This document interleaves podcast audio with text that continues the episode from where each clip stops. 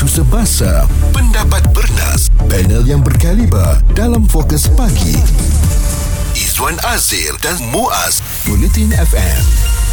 Rumah oh rumah. Bilakah kita bakal memiliki rumah sendiri? Adakah rumah yang kita idamkan hanya mampu kita tengok saja? Apa sebenarnya definisi rumah mampu milik di Malaysia? Ah, dasar perumahan negara sedia ada sebenarnya akan dikaji semula ya berdasarkan rangkuman intisari Malaysia Madani yang diperkenalkan kerajaan perpaduan ini supaya ia dapat diterjemahkan kepada nilai kesejahteraan dan keseimbangan untuk semua kumpulan rakyat Malaysia.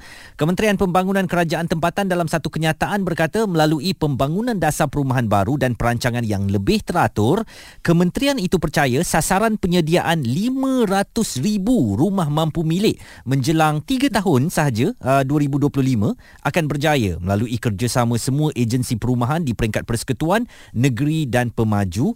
Tetapi sayangnya, kenyataan ini tidak pula memberikan definisi apa dia rumah mampu milik itu okay. di bawah berapa harga yang boleh kita kategorikan sebagai rumah mampu milik. Kita lihat dulu nak beli rumah ni ada pelbagai prosedur ya uh, yang harus kita lalui dan uh, mungkin juga uh, difahamkan KPKT bersedia mengkaji inisiatif sedia ada mencari insentif uh, baru dan memudahkan cara semua bentuk prosedur dan kelulusan pemajuan perumahan supaya dapat memberi ruang kepada pemaju swasta bergiat aktif dalam menyediakan perumahan mampu milik ni.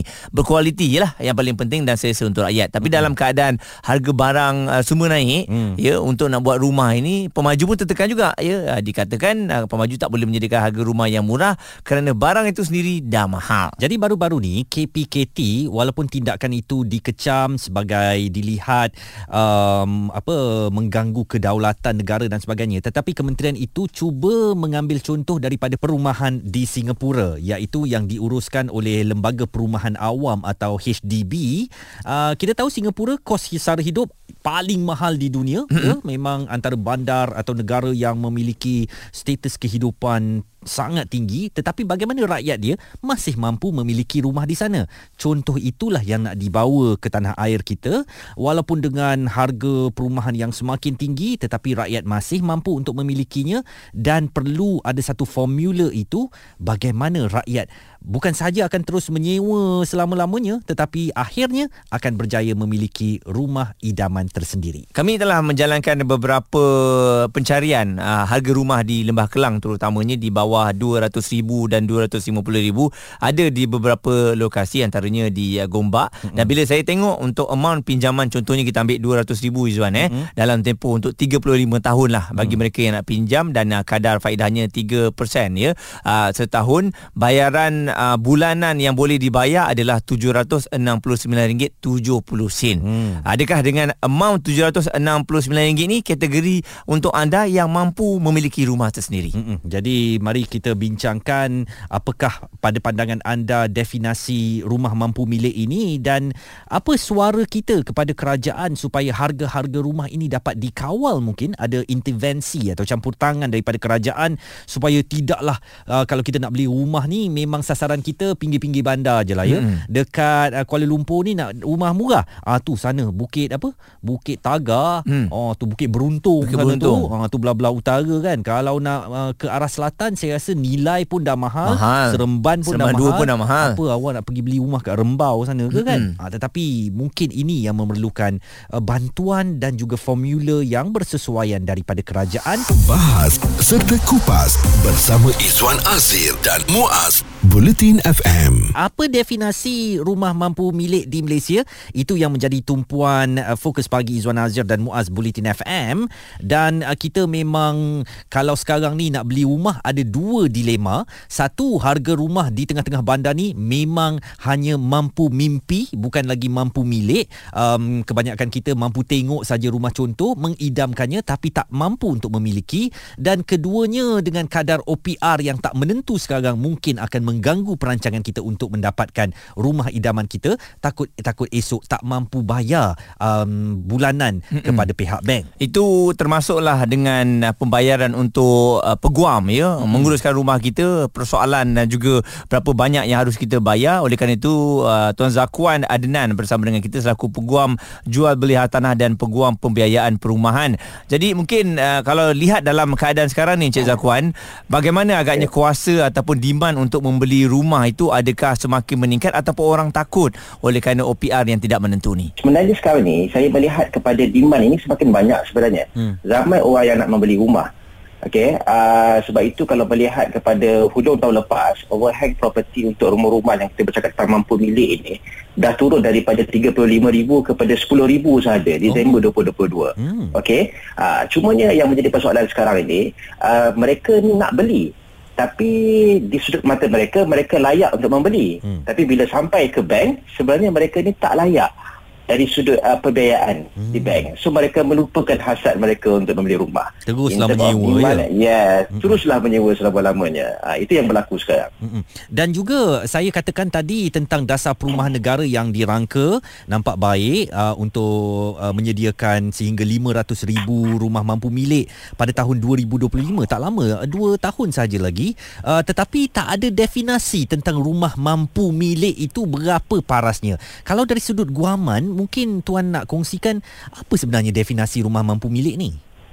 Okey, kalau dari sudut guaman, apa yang kita lihat sekarang ni sebenarnya kita bahagikan mengikut kategori. Ada rumah kos rendah, ada rumah kos sederhana rendah dan uh, rumah yang selebihnya lah.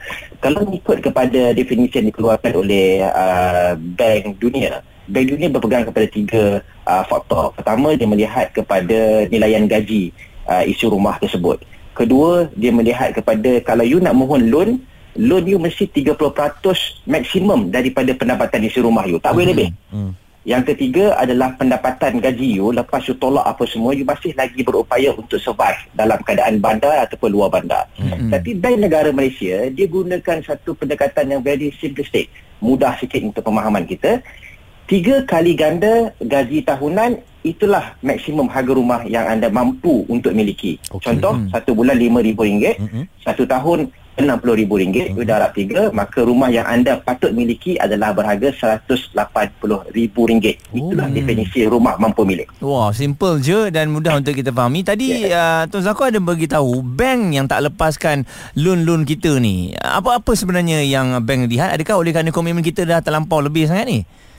Okey, pertamanya kena faham kerja bank ni adalah memberi pembiayaan. Okey, so dia masih suka untuk memberi pembiayaan kepada pembeli-pembeli rumah ini.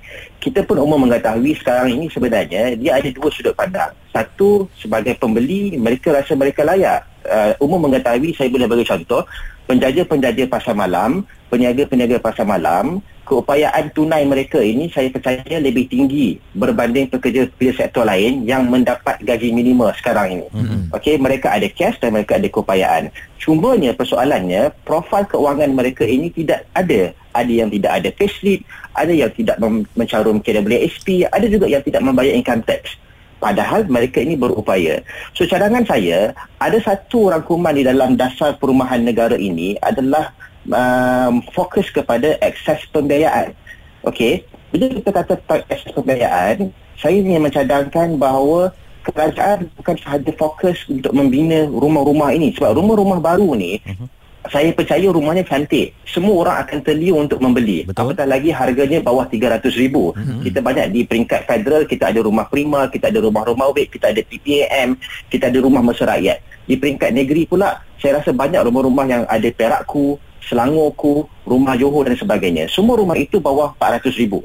Okey, yang menjadi persoalan, bank tidak menerima pembeli-pembeli yang mereka rasa mereka ada cash tapi mereka punya profil keuangan itu tidak cantik. Buku rekod mereka tidak ngam di mata bank. Itu yang menjadi isu sekarang ini. Bincang, debat dan pendapat bersama personaliti TV dan radio. Izwan Azil dan Muaz Fokus Pagi di Bulletin FM kita bincangkan dasar perumahan negara sedia ada akan dikaji semula berdasarkan rangkuman intisari madani supaya ia dapat diterjemahkan kepada nilai kesejahteraan dan keseimbangan untuk semua kumpulan rakyat Malaysia. Jadi rumah mampu milik sebenarnya ni definisinya bagaimana itu yang kita bincangkan bersama. Kita masih lagi bersama seorang peguam jual beli hartanah dan peguam pembiayaan perumahan Tuan Zakwan Adenan. Awal jam ini Tuan saya katakan bagaimana KPKT cuba membawa um, bagaimana Singapura melalui melalui Lembaga Perumahan Awam HDB yang mana kita tahu Singapura sebagai negara paling kos sara hidup tertinggi di dunia tetapi rakyatnya masih mampu memiliki rumah. Uh, apa agaknya contoh-contoh yang boleh dipelajari Malaysia supaya kita juga walaupun kos sara hidup kita tinggi tetapi masih terkawal, belum lagi menjadi 10 negara tertinggi di dunia dan maksud untuk rakyat memiliki rumah itu boleh dicapai. Okey, sebenarnya bagi saya kita mampu untuk mengikut apa yang uh, HDB laksanakan di Singapura uh, kalau kita buat beberapa perkara lah. Yang pertama adalah in term of uh, macam saya maklumkan tadi akses capaian kepada pembiayaan. Kita kena banyakkan lagi maklumat-maklumat dan capaian-capaian knowledge berkenaan dengan financial punya planning in term of profile untuk mortgage charger. Nak membeli rumah, you kena susun begini, maka ia akan menjadikan you sebagai orang yang bankable. Itu yang pertama. Okay. Yang kedua adalah kerajaan perlu banyakkan skim-skim yang membantu pembeli-pembeli rumah ini kalau uh, sekarang ini kita ada skim dikecualikan untuk membayar duty stamp. Sebab untuk entry cost untuk membeli rumah ni mahal. Hmm. dan kadang-kadang orang hanya terlepas pandang hanya ingat 10% sahaja. Padahal ada kos-kos yang lain. Kalau 5 tahun lepas kita ada satu skim yang cukup menarik yang kita panggil sebagai my deposit yang sekarang ini tidak lagi dilaksanakan. Hmm. my deposit ini adalah skim di mana kerajaan bantu pembeli-pembeli rumah pertama ini yang tidak ada deposit untuk bayar rumah kerajaan bagi 10% deposit ini untuk mereka membeli rumah. Dan pada ketika itu kadar pembelian rumah kita di Malaysia ini meningkat dengan mendadak sekali. Okey. Dan yang ketiga uh, antara syur utama di dalam uh, dasar perumahan negara adalah SJKP iaitu Skim Jaminan Kredit Perumahan.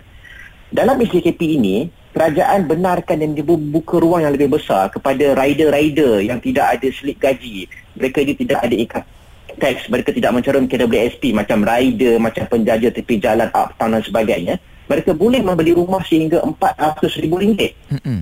tanpa ada apa-apa dokumentasi pun Okay. Dan to my surprise sebenarnya bila saya bersama dengan pihak-pihak bank apa semua, kadar NPL dan performing loan untuk golongan-golongan ini antara yang paling rendah sekali. Hmm. Sebab apa? Mereka ada upaya untuk membayar. Dan yang ketiga, yang paling penting adalah penguatkuasaan undang-undang di Malaysia, rumah kos rendah ini kita mengalami masalah double ownership. Orang yang boleh beli rumah kos rendah dekat Selangor, dia juga boleh beli rumah rendah dekat Johor, hmm. Melaka dan negeri-negeri lain. So ini adalah satu perkara yang tidak adil lah bagi bagi saya. Ia Setuju. ia menutup ruang kepada orang-orang lain untuk membeli rumah. Hmm. Itu yang pertama. Kedua dari sudut auction, lelong eh dari sudut undang-undang. Apabila seseorang itu masuk uh, untuk membida rumah-rumah lelong, apabila ada bidaan kepada rumah-rumah lelong yang berstatus kos rendah ataupun kos sederhana rendah, sebenarnya orang-orang yang kerja dengan gaji yang RM5,000, RM10,000, RM11,000, mereka layak untuk membeli rumah kos rendah melalui lelong. Hmm. Sebab apa? apabila dia beli rumah rendah melalui lelang semua syarat-syarat rendah itu akan dihapuskan tak perlu ikut hmm. tak perlu ikut tangga gaji tak perlu ikut dan sebagainya so ramai orang yang berpendapatan lebih daripada RM5,000 M40, T20 mereka ada banyak rumah kos rendah disebabkan oleh keadaan-keadaan yang berlaku dekat kita sekarang ni lah. Hmm. Uh, so ini yang kerajaan perlu cana dan perlu ambil kira dalam menambah baik dasar perumahan negara mengikut Intisari Madani nanti. Tuan Zakuan Adnan selaku peguam jual beli hartanah dan peguam pembiayaan perumahan uh, berkongsikan mengenai situasi ini. Uh, mungkin perkara itu harus dilihat Aizwan sebab hmm. memang tak adil kadang-kadang orang yang berkemampuan sampai ada 5 6 rumah untuk disewakan. Betul. Jadi trend ini monopoli begini yang dilakukan oleh T20 ataupun mungkin M40 wajar kita hentikan supaya rakyat uh, di kumpulan B40 bukan saja mampu menatap rumah dari kejauhan ingin memilikinya tetapi mimpi tinggal mimpi sahaja. Suara komuniti anda.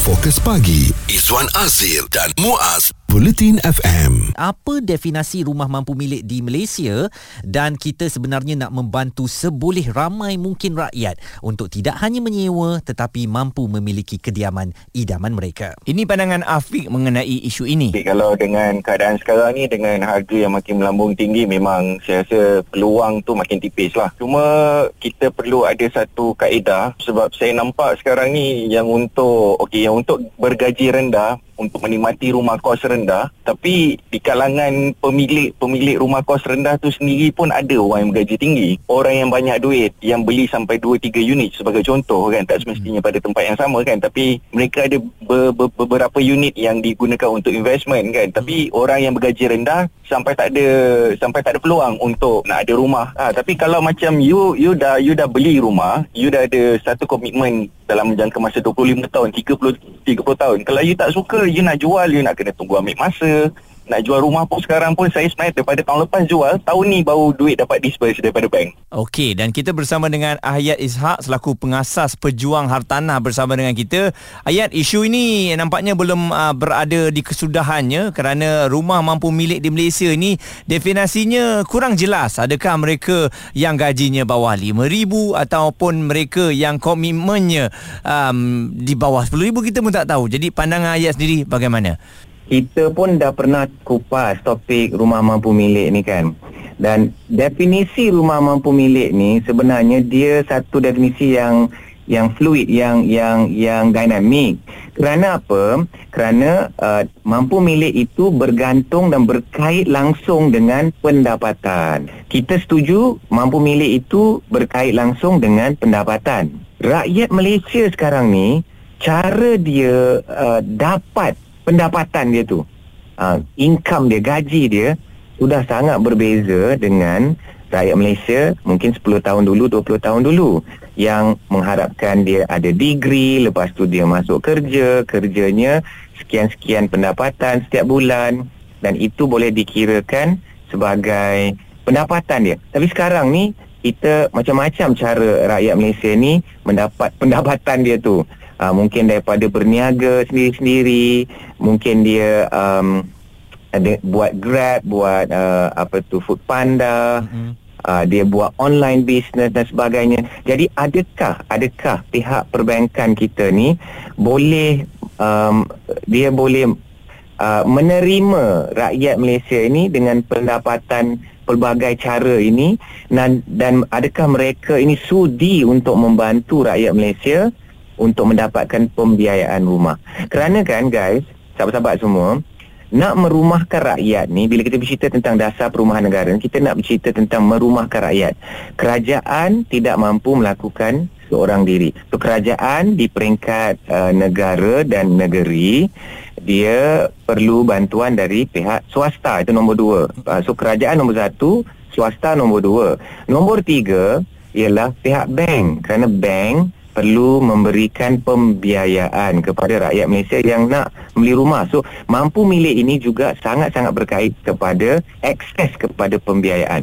Dan yang nombor empat, kumpulan yang paling penting dalam isu nak merumahkan rakyat, dalam isu mampu milik ini, ialah rakyat itu sendiri. Hmm. Kerana kalau rakyat itu tidak ada akses bukan saja kepada pembiayaan, akses kepada ekonomi Ah dan macam mana lah rakyat itu nak mampu milik uh, nak mampu untuk memiliki hartanah sendiri. Ah itulah sedikit uh, ulasan uh, pantas yang saya boleh berikan kepada isu mampu milik.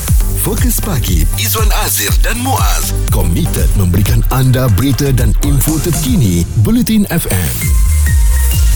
Bila sebut mengenai rumah pelbagai inisiatif yang telah pun disediakan uh, kerajaan, persoalannya masih ada di antara kita yang belum mampu lagi memiliki rumah dan oleh kerana itu kita telah membuat keputusan bahawa jom kita sewa je lah sampai bila-bila sebab ia dah jadi satu beban untuk kita mempunyai hutang yang panjang. Kita masih lagi bersama dengan pengasas pejuang hartanah saudara Ahyat Ishak. Um, saya nak tahu Ahyat uh, dengan sasaran 500,000 rumah mampu milik um, yang disasarkan oleh Kementerian Kementerian Perumahan uh, pada tahun 2025 which is berapa 2 tahun daripada sekarang apakah ini suatu yang boleh dilaksanakan pada pandangan ayat Wow, itu uh, kita pun dah dapat jawapan daripada soalan itu. saya juga saya juga bertanya soalan yang sama. Hmm. Sebenarnya kalau ayat kaji daripada pentadbiran-pentadbiran kerajaan yang sebelum ini ada yang mengatakan nak 1 juta unit dalam 5 tahun ada pula yang nak 1 juta unit dalam 10 tahun ada yang mengatakan yang, yang kini yang terbaru 500 ribu unit menjelang 2025 so betul tu lebih kurang 2 tahun tapi kalau campur tahun ini dia jadi 3 tahun 2023 2024 2025 now ada beberapa soalan yang kita kena tanya pertamanya perlukah rakyat Malaysia di rakyat uh, kerajaan itu bina 500 ribu unit. Hmm. Itu soalan pertama. Perlu ke? Kerana kadang-kadang nombor ini kita lontarkan begitu sahaja tanpa memikirkan adakah itu yang diperlukan rakyat. Kerana satu isu yang sangat-sangat kritikal, yang sangat-sangat bermasalah dalam industri hartanah ialah isu lambakan hartanah yang siap dibina tak terjual. Hmm. Kita jangan lupa itu satu isu yang sangat besar. Adakah kita akan menambah kepada lambakan ini dan menyebabkan masalah yang sudah besar ini semakin besar? Itu nombor satu. Okey. Katakan rakyat Malaysia memang perlukan 500 ribu unit. Di mana nak dibinanya? Mm-mm. kerana kalau dibina di lokasi yang tidak diperlukan rakyat dia seolah-olah tak payah bina pun. Dan membazir sahaja usaha duit dan polisi-polisi untuk kata yang kononnya nak membantu rakyat. So kalau lokasi itu dah salah semua jadi salah. Uh, perkara ini perlu di dikaji dan bukan sahaja dilontar. Okey, kita nak bina 500 ribu unit dan kita dah berjaya bina 500 ribu unit maka uh, kerajaan berjaya merumahkan rakyat. Dan dan kalau kita lihat balik bila ayat kaji dasar perumahan negara, kalau kita tengok ada lima objektif tu kan. Sebenarnya kalau kita tengok objektif keempat, dia mengatakan nak memberikan akses rakyat akses kepada perumahan dan dia ada sebut memiliki dan menyewa. Jadi sebenarnya kita sebagai rakyat juga perlu um, logical apa bahasa dia uh, perlu rasional rasional. uh, dan uh, dan, dan kita ni kena faham bahawa tidak setiap lapisan masyarakat itu tidaklah um, um, mampu dan perlu memiliki pada masa itu So, bagi contoh, kita baru graduate, baru bekerja. Mungkin kalau kita tidak memiliki rumah, uh, tak apa. Kerana kita dalam peringkat awal untuk uh, untuk memilikinya, kita boleh menyewa dahulu. Jadi sebenarnya kita nak juga um, nak juga uh, menyampaikan message baru, uh, naratif baru tidak hina menyewa mm-hmm. ya tidak hina menyewa kerana menyewa itu mungkin satu perancangan sementara uh, sementara kita menguatkan uh, kekuatan kewangan kita sementara kita um, menyusun apa tu keperluan hidup kita kita uh, nak tengok kerjaya kita di mana adakah kita nak bertapak di satu-satu lokasi dan kita pun um, uh, nak me- menyampaikan mesej tu tak apa kita menyewa. Uh, sewa untuk memiliki itu pun satu polisi yang sangat-sangat mantap untuk bantu rakyat memiliki rumah pada satu ketika nanti. Mungkin pada ketika ini dia perlu sewa dahulu. Ha, itu okay. sedikit ulasan ayat lah. Ayat Ishak selaku pengasas pejuang hartanah uh, berkongsikan pendapat beliau. Memang betul Izzuan apalah ceritanya kalau ada rumah yang banyak dibina hmm. tapi tempatnya jauh sudahnya kita tak mampu juga nak pergi beli sebab travel tu mengambil masa untuk pergi ke tempat kerja. Dan kalau ada rumah yang uh, mampu milik ni dibina begitu banyak sekali sampai 500 ribu tetapi akhir akhirnya dibeli oleh T20 mm-hmm. M40 kemudian disewakan juga. Tak ada gunanya juga ya. Kerana tak mencapai matlamat Betul. kerajaan be- beli ataupun bina rumah tu untuk kita beli bukan untuk dibeli dan disewakan. Jadi tolonglah kawal sikit nafsu pemilikan rumah anda wahai kumpulan uh, T20 ni supaya ramai lagi di bawah tu yang hidup selama ni menyewa mereka nak memiliki rumah sendiri. Jadi berilah ruang untuk mereka uh, merealisasikan impian atau atau mimpi mereka selama ini. Kita doakan agar anda berjaya memiliki rumah anda sendiri satu hari nanti. Suara serta informasi semasa dalam fokus pagi Izwan Azir dan Muaz Bulletin FM.